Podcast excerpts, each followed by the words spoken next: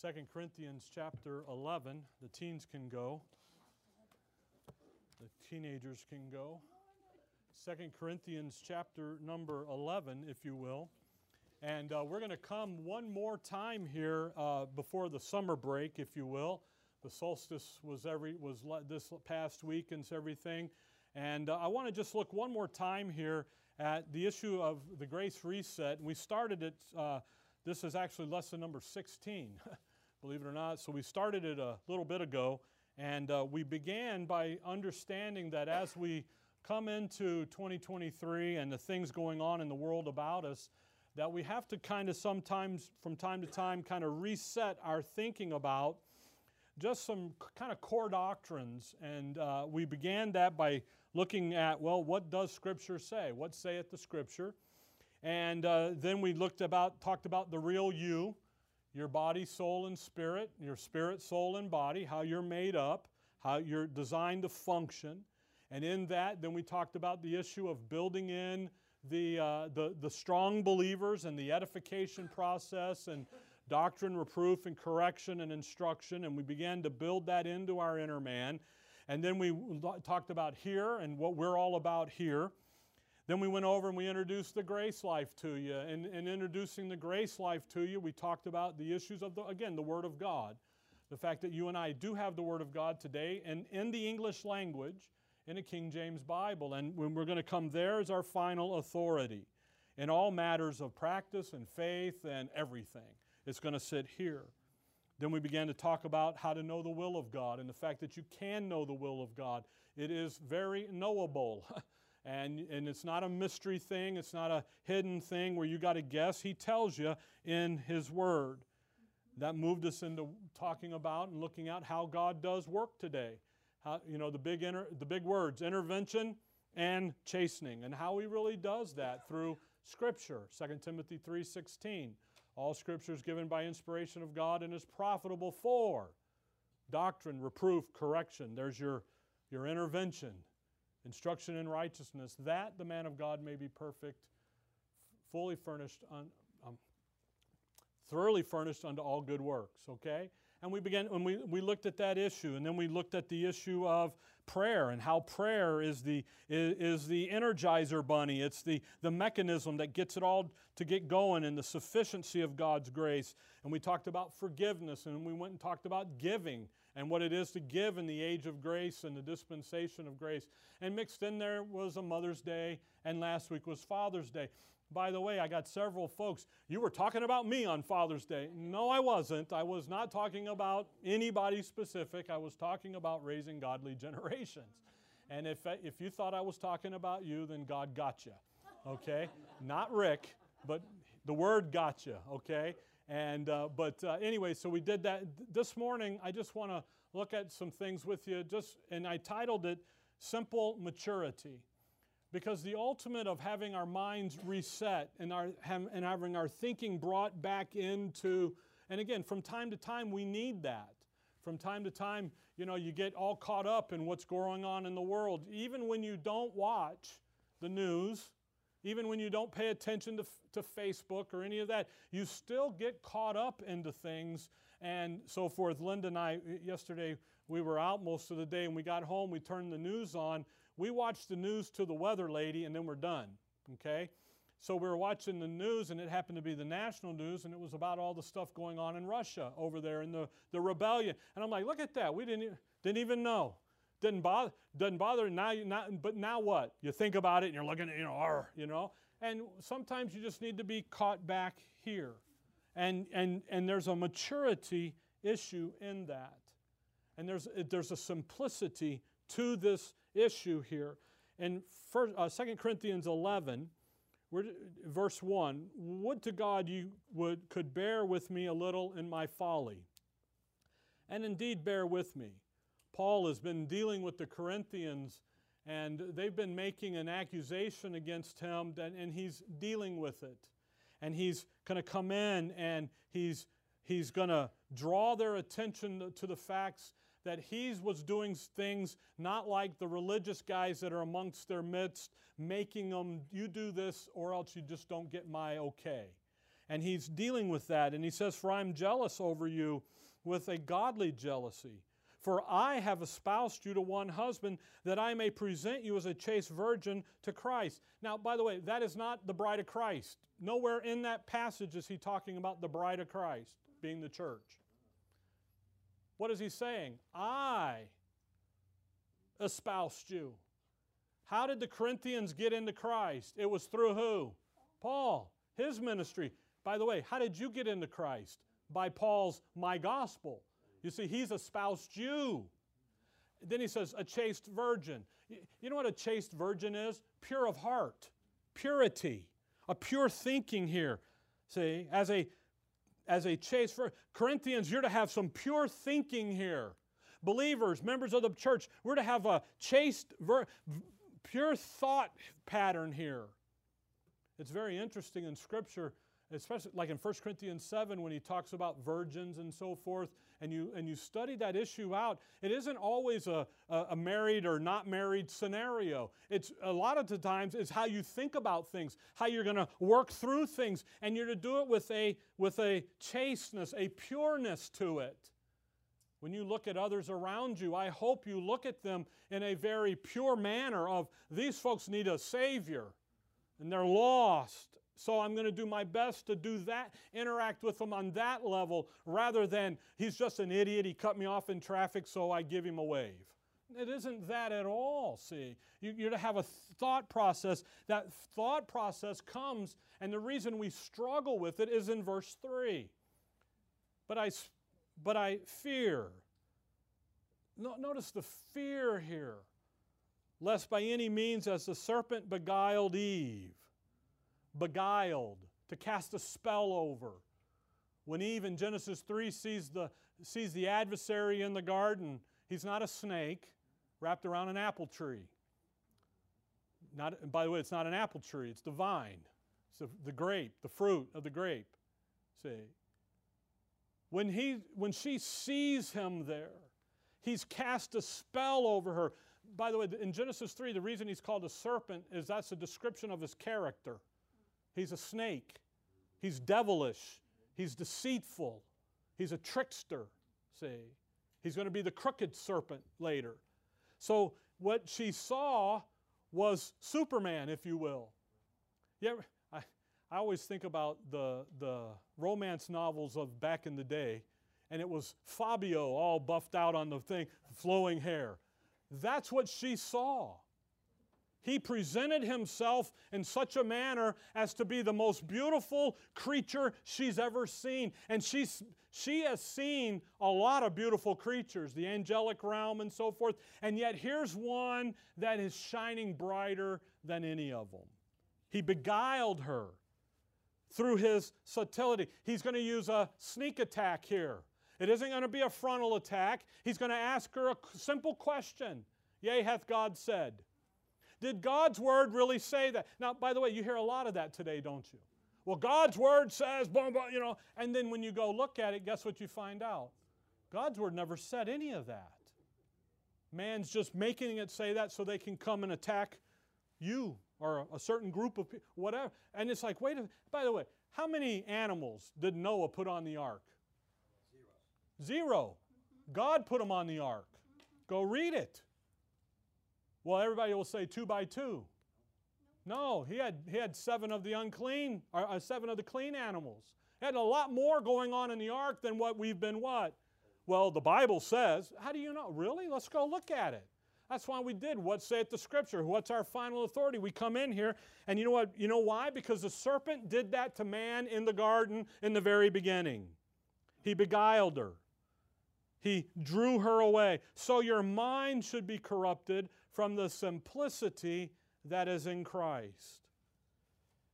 And Paul pulls this out for the Corinthians because they're not thinking properly.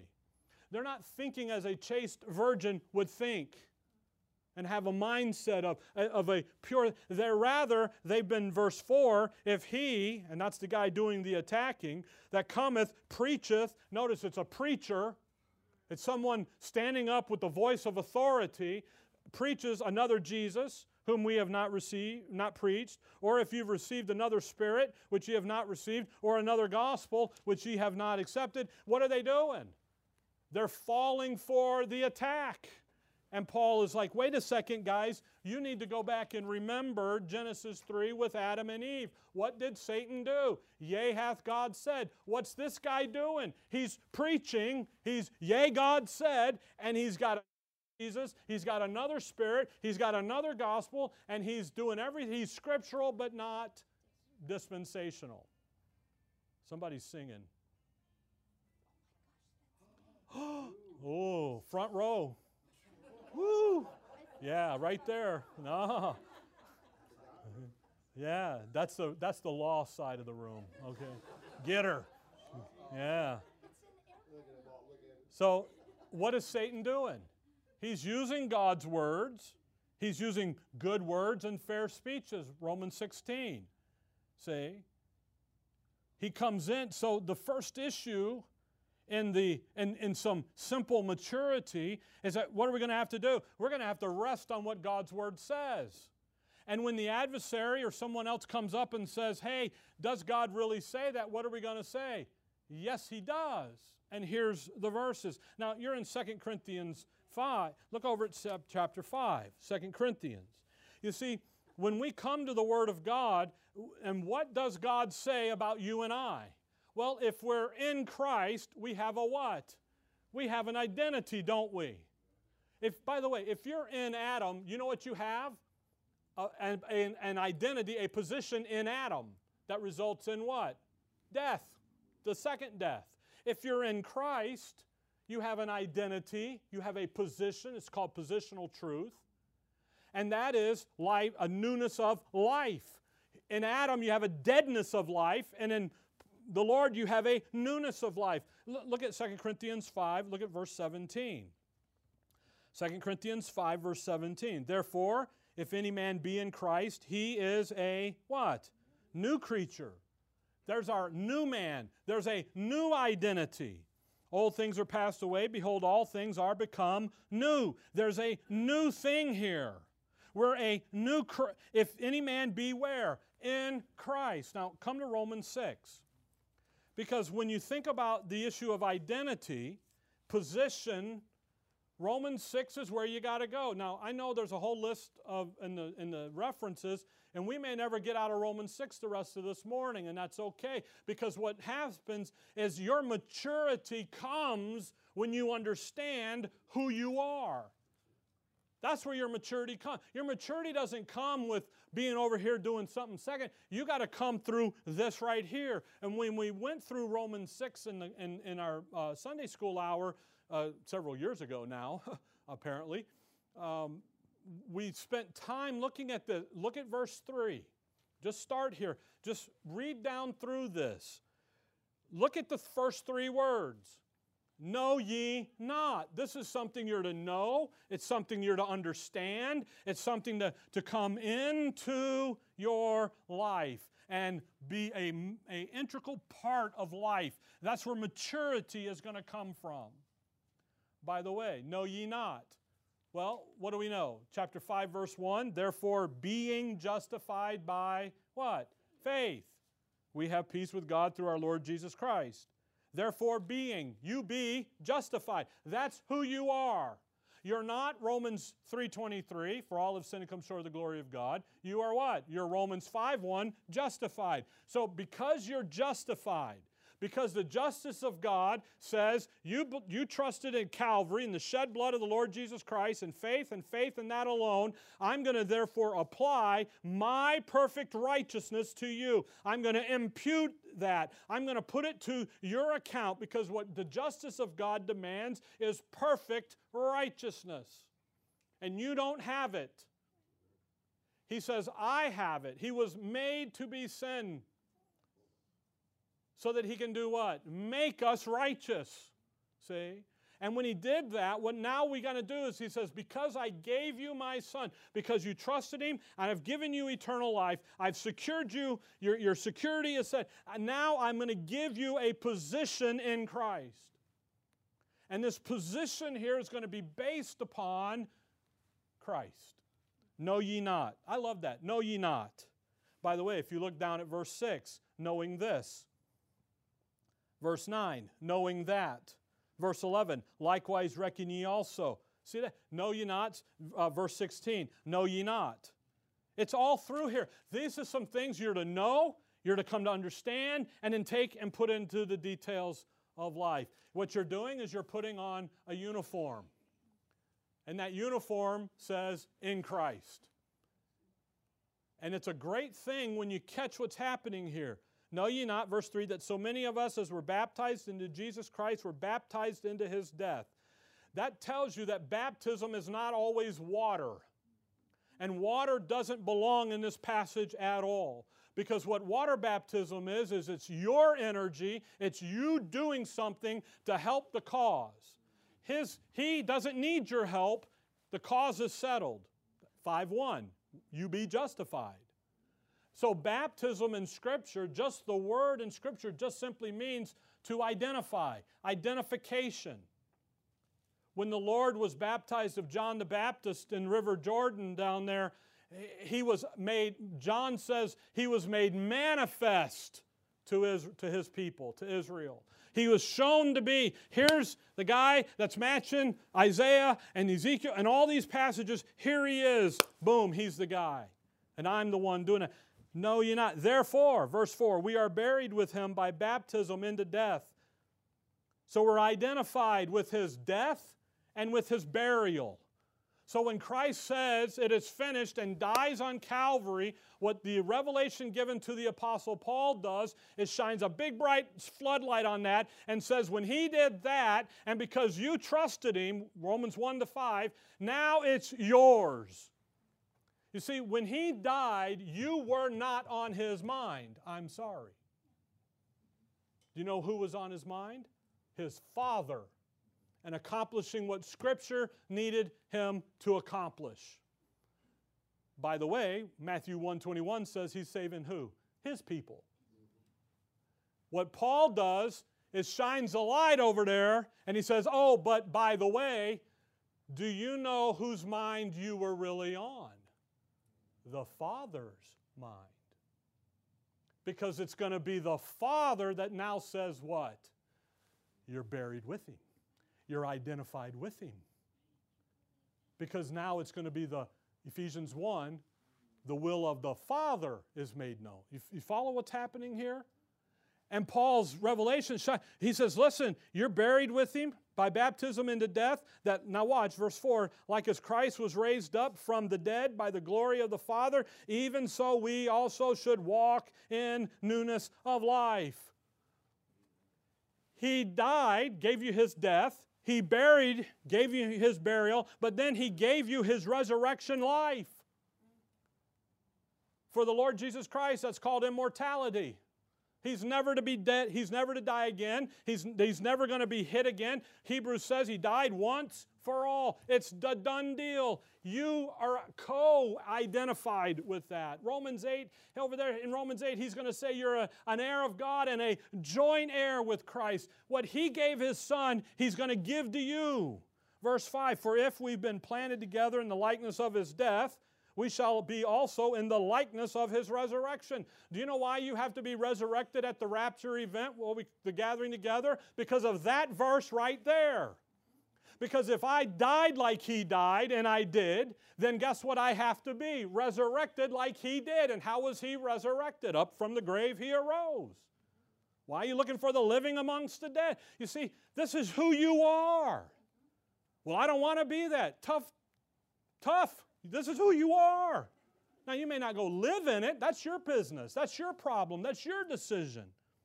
Knowing this, Look at that. Okay, I know something, don't I? What do I know? I have a co oneness with his death, burial, and resurrection life, newness of life. I know that. So now what? Knowing this, that our old man is crucified with him, that the body of sin might be destroyed, that henceforth we should not serve sin. For he that is dead is freed. You see the D on the end of that word? Don't just say free. You are freed. Past tense. It is a done deal. from sin. You see, your sin has no control over you. Why? Because I'm Calvary paid for it all. I'm not under the law. I'm under grace. I'm under this new message, this new thing that Paul is shining the big light on. And therefore, sin doesn't have dominion. When sin runs your life, you know who let sin run your life? You did. You decided that. Well, God just doesn't. Run. No, God's word says you decided it. Because what's my identity? I'm freed from it. So then I choose to allow it to do what? Come in and Verse 8 Now, if we be dead with Christ, we believe that we shall also live with him. Knowing that Christ, being raised from the dead, dieth no more, death hath no more dominion over him. For in that he died, he died one, uh, unto sin once, but in that he liveth, he liveth unto God. Now, verse 3 to 10 is the facts. That's the doctrine. You can't change the facts. You can argue with them, but the facts are still going to be the winner. Now, watch verse 11. Because what's the first word? Likewise. Okay, do you see how the facts work? Mm-hmm. Christ died how many times? Just once. Did death have, does death have dominion over him? Nope. He, he took care of it. He died. He's alive unto who? To God. That's the Father. That's the facts. What else are the facts? I have an, a co identity with that what? Same condition death, burial, and resurrection. I'm never going to die. Now, I may physically die. They're, they're like, they're, we were talking, there are five deaths. One of them is physical death. Okay? If the Lord tarries, when I get through the afternoon, okay, I'm going to die. Guess what? So are you. Happy, happy, happy. Yeah, yeah, yeah. But that's okay. Why? Because absent from the body, present with the Lord. I got a good hope. See? But I've got an identity here. I'm never going to see the what? The second death. The death that pays for all of the sins in the lake of fire. Why? Because he took care of that. That's my identity. He buried them, covered them, co- not covered them up, but just he buried them. He, the finality of it. You see, burial is a finality of the death. But then he had life. I got that. So, verse 11, likewise, reckon ye also yourselves to be dead indeed unto sin, but alive unto God through Jesus Christ our Lord. There's your identity. Verse 11. Because who are you?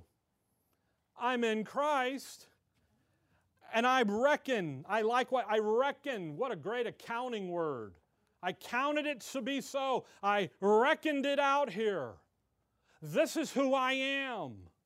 And be, likewise, reckon yourselves to be what? Deed and indeed unto sin, dead indeed unto sin. So when I see sin, what do I, first thing I think about is I'm dead to that activity.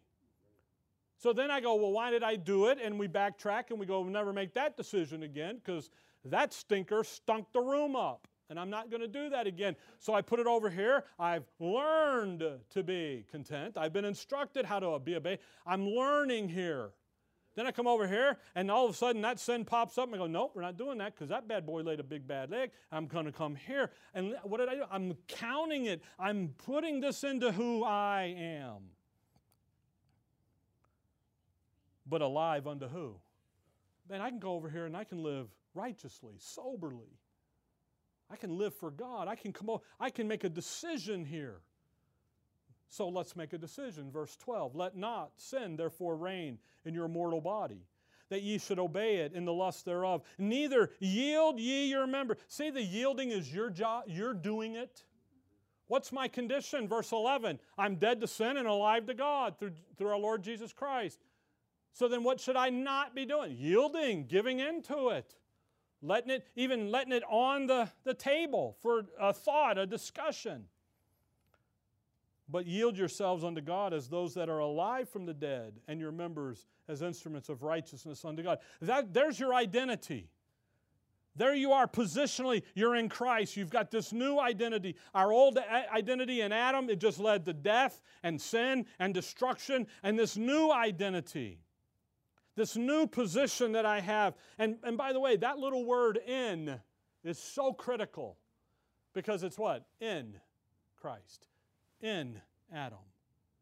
So we begin to learn that everything Christ has, we now inherit. You come over there to Ephesians 1, verse 3. By the way, you can finish that, that, that passage in Romans 6. We're not done with it because he says, you know what, you can't serve two masters. Down there in verse 16, you got to pick one. And the one you pick to obey is the one that's going to run your life. And if you pick it to sin and unrighteousness, it's going to end in death. But if you pick righteousness and who you are in Christ, it'll be life, even today. It's very interesting. Ephesians 1, verse 3 Blessed be God and be the God and Father of our Lord Jesus Christ, who hath blessed us with all spiritual blessings in heavenly places. Where? In Christ. Where is this all? At? It's in Christ. Where am I? I'm in Christ. So where should I be thinking? Where should, where should my mind be? The simplicity that's in Christ. Let's go sit over here by the pool and enjoy the shade of, be, of Christ. Yeah, but Rick, you don't know. No, let's come back over here. Yeah, but what about that? Yeah, uh, no, let's come back over here. It's taking that, have that chaste virgin thinking, if you will. This is who I am. I'm going to sit right here and I'm going to enjoy this. Come, come over with me to 1 Corinthians. 1 Corinthians chapter 1. 1 Corinthians 1. Just verse 30. We started the book of 1 Corinthians this morning in our study in the first hour, and we'll, it's a great book of uh, doctrine. It's a great book of corrective doctrine, and it's wonderful here. Verse 30, after Paul has, has put the issue on the table with the Corinthians, the Corinthians have gone after human wisdom. They've forsaken godly wisdom.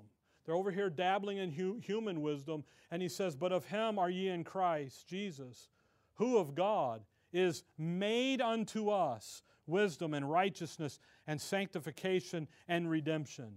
That according as it is written, He that glorieth, let him glory in the Lord. They were glorying in their human wisdom, and Paul rebukes them and says, That's not who you are. Who you are and who God has made unto us is he, they've taken Jesus, you're in Christ Jesus, who of God is made unto us. Here's what Christ Jesus has been made to you and I He's our wisdom and righteousness and sanctification and redemption.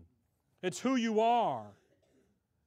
Come over to Galatians chapter 2 the passage in 6:11 there in 1 Corinthians. You need Galatians 2 he says and such were some of you but you ye are washed you're sanctified. This is who you are. You're not that over there. Galatians chapter 2 Galatians 2 verse number 20 this verse hangs on the back wall so you're reminded of it uh, weekly daily I am crucified with Christ Jesus nevertheless I live Yet not I, but Christ liveth in me.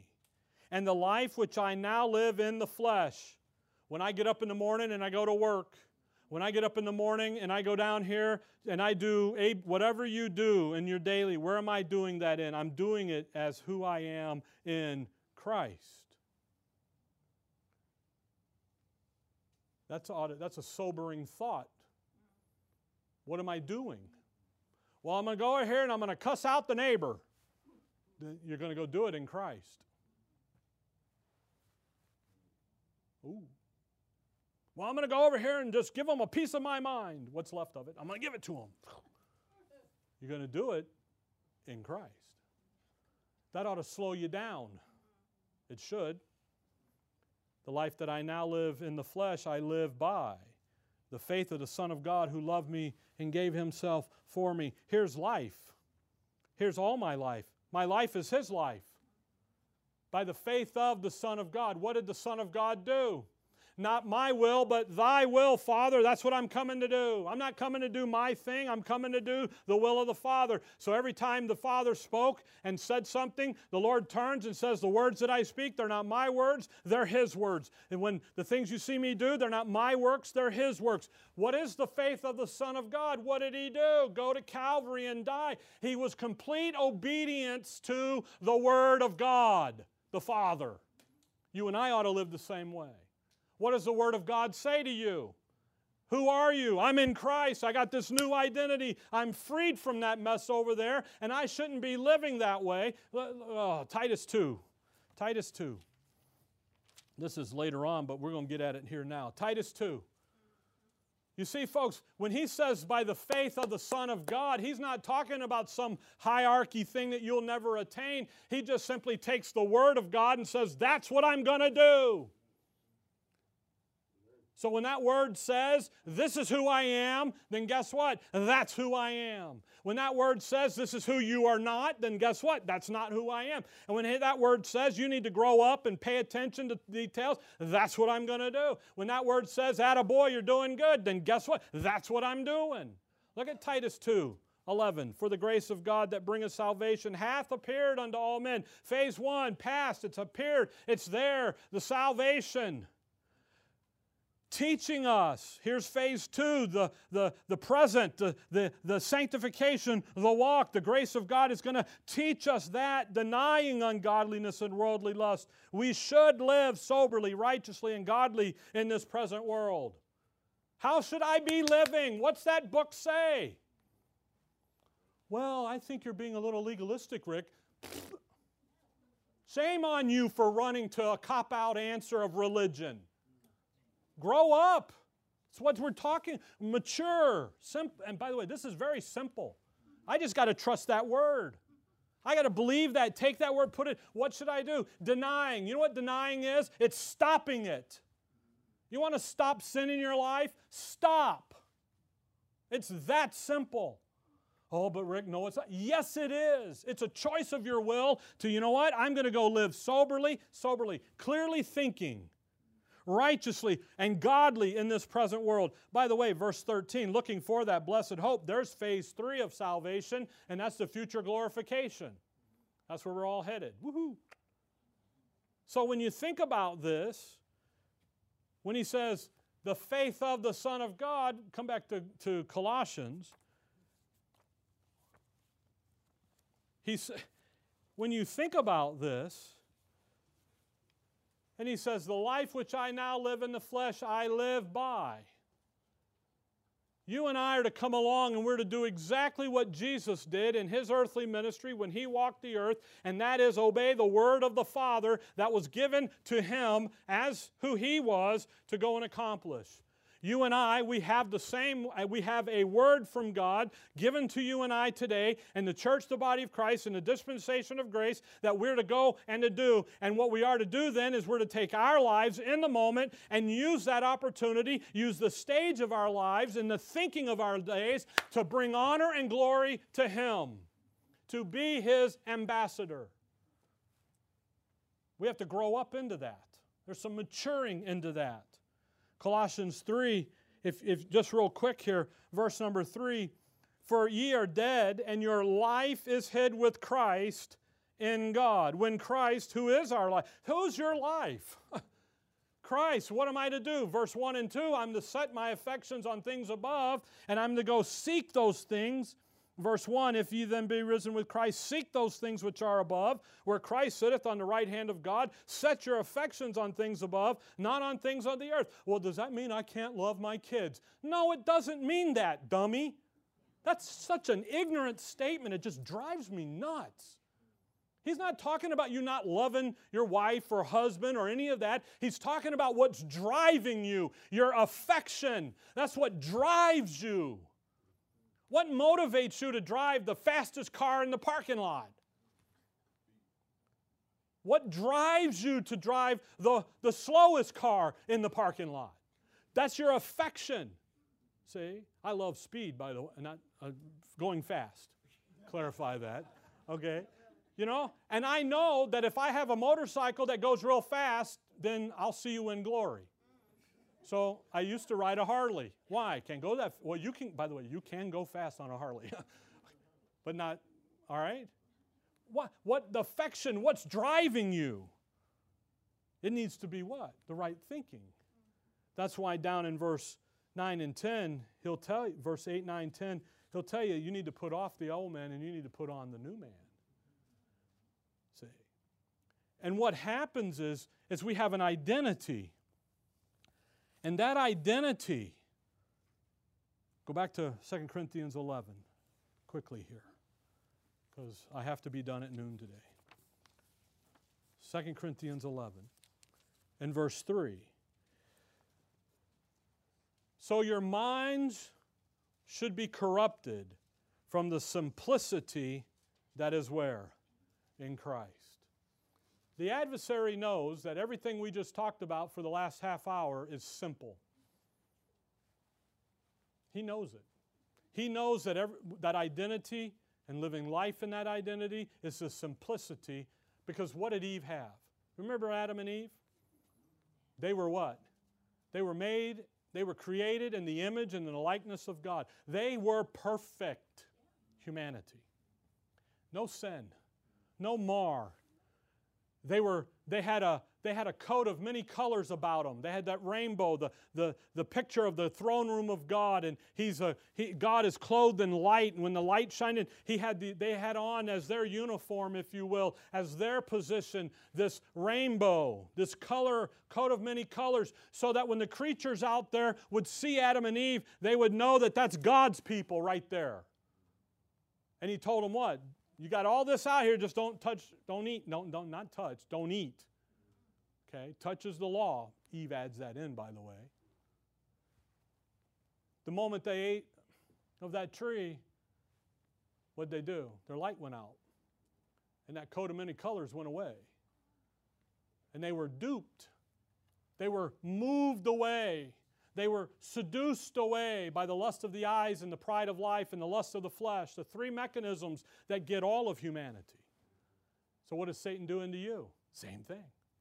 Let's draw you away. How am I going to draw you away? Verse 4 another Jesus, another gospel, another spirit. I'm going to be scriptural because you're a believer, you're a saint, and you know that book's the answer. So we're going to use scripture, but just not be dispensational. And we're going to move you away. Satan knows, Acts 20, that Paul says, let the word of his grace build you up, verse 32. He knows that. So how do I not call, how do I not allow you to be built up? Move you away from the word of his grace. He knows Romans 16, verse 25. He says, Now the power of him to, stab, to establish you according to my gospel and the preaching of Jesus Christ according to the revelation of the mystery which was kept secret, but now is made manifest. He knows I can draw you away by keeping you out of my gospel and out of preaching. He can draw you away. He knows that. He knows that he can come in and cause you to not renew your mind. He, he knows that. And he doesn't have to use a big trick to do it. He's using the scriptures. What you've fallen in love with, he's just moves you away. And Paul says maturity won't do that. 1 Thessalonians chapter 1. Maturity doesn't do that. Actually, 1 Corinthians 13. I'm sorry. 1 Corinthians 13. Are you with me? This, folks, this is so simple, it's scary. Because what, and it's just like 1 Corinthians 13. It's just like the issue of the gospel. The very fact that God said, I'm going to send my son to die for the sins of humanity. And what allows you to have my approval is simply faith in that shed blood. And that's it. And then I'm going to come in and I'm going to give you forgiveness and I'm going to apply justification and I'm going to just front load you with everything. That is so simple. Man goes, can't be that simple. I got to help him. God says, oh, please don't help me. Because if you think you have to help God to get saved, then what you're telling him is that the death of his son was never enough. And how rude can you be? Because that's a rude thing to think and to say. 1 Corinthians 13. This is the great love chapter, okay? And it isn't love, it's charity. And charity is the end the result, it's the end of the commandment, he says to Timothy. And charity, if you would think about charity, charity is love in action. Okay? It's, a, it's an outward working, it's a moving forward. And but in verse 13, at the end, now what's happening, just so you understand from verse 4 down, where, where Paul charity suffereth long and everything, the Corinthians were not doing this and saying that they were. They're not. Paul says, no, this is what charity looks like. If you've got to suffer long and is kind, that's actions, that's activity. That isn't always just this. But look at verse 13. And now abideth faith, hope, charity. These three. But the greatest of these is charity. Now, we'll leave the, the details to another study, but at the end here, what Paul is laying out for the body of Christ is the actually the three marks of spiritual maturity. The three things that make up spiritual maturity. Because in chapter 14, he's going to move in to seek the best gift, and that's the issue of prophecy and edifying. And oh, by the way, the completed Word of God is going to replace that, and so forth. And off you go, and here are the seven rules and all that good stuff. But what Paul does is, is if you guys, you guys at Corinthians, if Corinth, if you want to be mature, what do you have to have? Three things faith, hope, and charity. Now it's interesting, come over with me to 1 Thessalonians chapter 1. So, faith, resting in the foundation of the Word of God. Hope, God's Word has set before us a hope that He will accomplish. Hope, the future expectation of a wonderful event. Charity, which is the source of all the sound doctrine working in your life. And that literally comes to the understanding of we are valuing and esteeming each other and things the way that God does. We literally put on His thinking 24 7. We put on the mind of Christ. And we come along and we get to, we get to working. Now, 1 Thessalonians 1 you see all three show up at what is called by most the perfect church. By the way, the Thessalonians were not perfect. They had some issues, and he deals with them.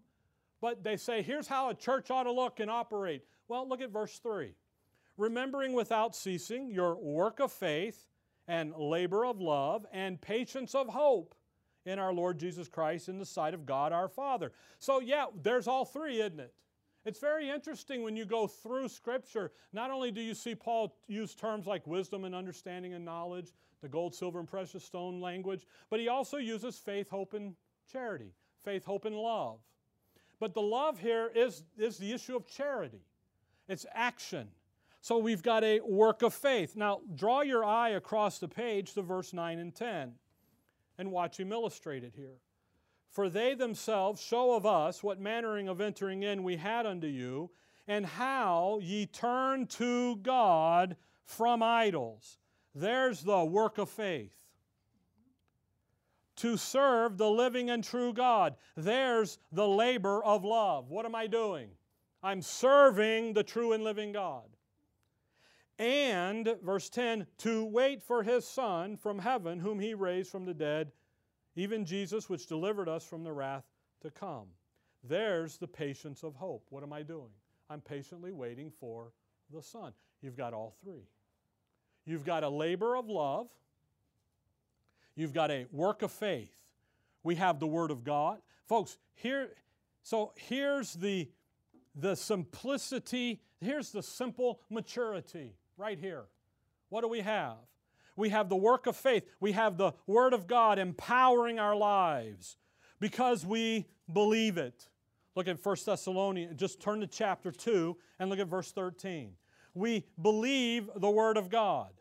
1 Thessalonians 2:13 For this cause also thank we God without ceasing because when ye received the word of God which ye heard of us you received it not as the word of men, but as it is in truth, the word of God, which effectually worketh also in you that believe.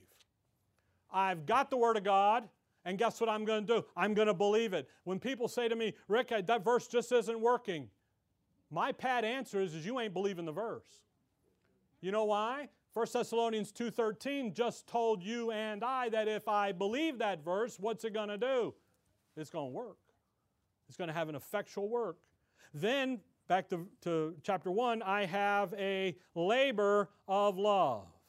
Because I have the Word of God and because I believe it, now I, have, I can have a life motivated by gratitude and thanksgiving for all that God the Father has given me in His Son, the Lord Jesus Christ.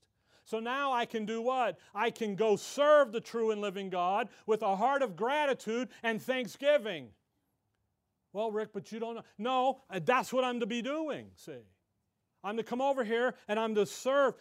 In, in uh, 2 Corinthians 5, there, verse 14 and 15, he says, we, He died. We all know everybody's dead. So He died for all, that they which live should henceforth live not unto themselves, but unto Him which died for them. And I butchered that verse, but I think you get the point. You see? That's the labor of love. I'm going to go work and serve Him out of from a part of, of thanksgiving, gratitude. That then will enable us to have our life sustained by the hope that we have in Christ.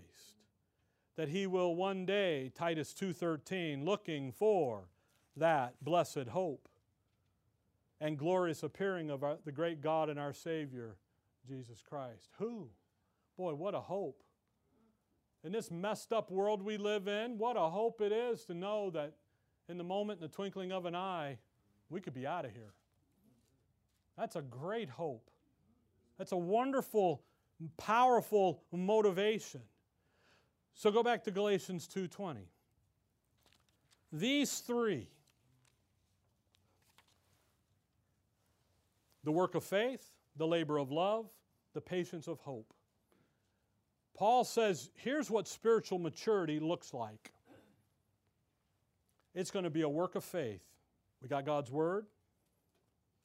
We're going to, let, we're going to believe it, let it empower our life.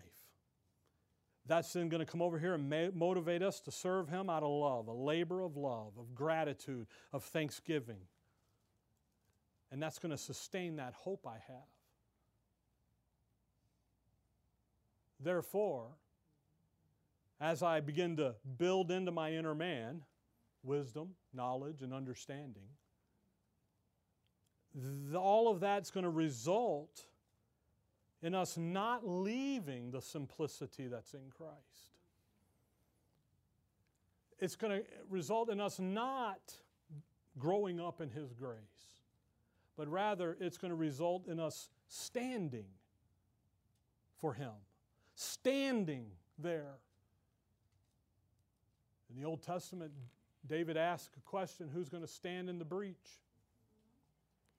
And a whole family out of the tribe, one of the tribes, I can't remember right now, comes and says, We will. I think it was the Rechabites or somebody like that. Anyway. Yeah, well, that's a family. They're a great family. Thank you very much. and he's, that's what Paul's getting at. This then allows us to look at life as who we are in Christ. This allows us to live life in Galatians 2:20. I am crucified with Christ, nevertheless I what? Live. Yet not I, but Christ liveth in me. This allows us to look at life with an eye of understanding and not to be drawn away from the reality of life in Christ. And the life which I now live in the flesh, I, I live by the faith of the Son of God who loved me and gave himself for me. I want to live in that reality. Do I still got to go work and pay the bills? Sure. Do I still got to raise the kids? Unfortunately, yes. Well, I chose to have them, so I got to, you know. That's last week's message. Yeah, I, I still got life. That's why he's talking about living. He's not talking about checking out, he's talking about living. But how am I going to do it? With some simple maturity, just a simple understanding of my identity and my work of faith and my labor of love and my patience of hope. and the fact that it is very simple. It's not hard to grasp at all. That's what I'm going to do. I'm going to take the grace the reset stuff, the topics we've been talking about over the last 18, 19 weeks. I'm going to go in and I'm going to dig down in them. I'm going to study them out. I'm going to get a, a ground on it, a hold on it. And I'm going to let that be what's motivating life. That, let that be what gets me through the nasties of the now and now that come. And we're going to reap that benefit right here, right now, in time. And it's all because that Christ died for my sins, was buried, and rose again the third day. And all I have to do is simply trust that. I have, therefore, I get all of this. If I haven't, I get some other things that aren't so good death, hell, and the lake of fire. So trust the cross work of Christ in its totality.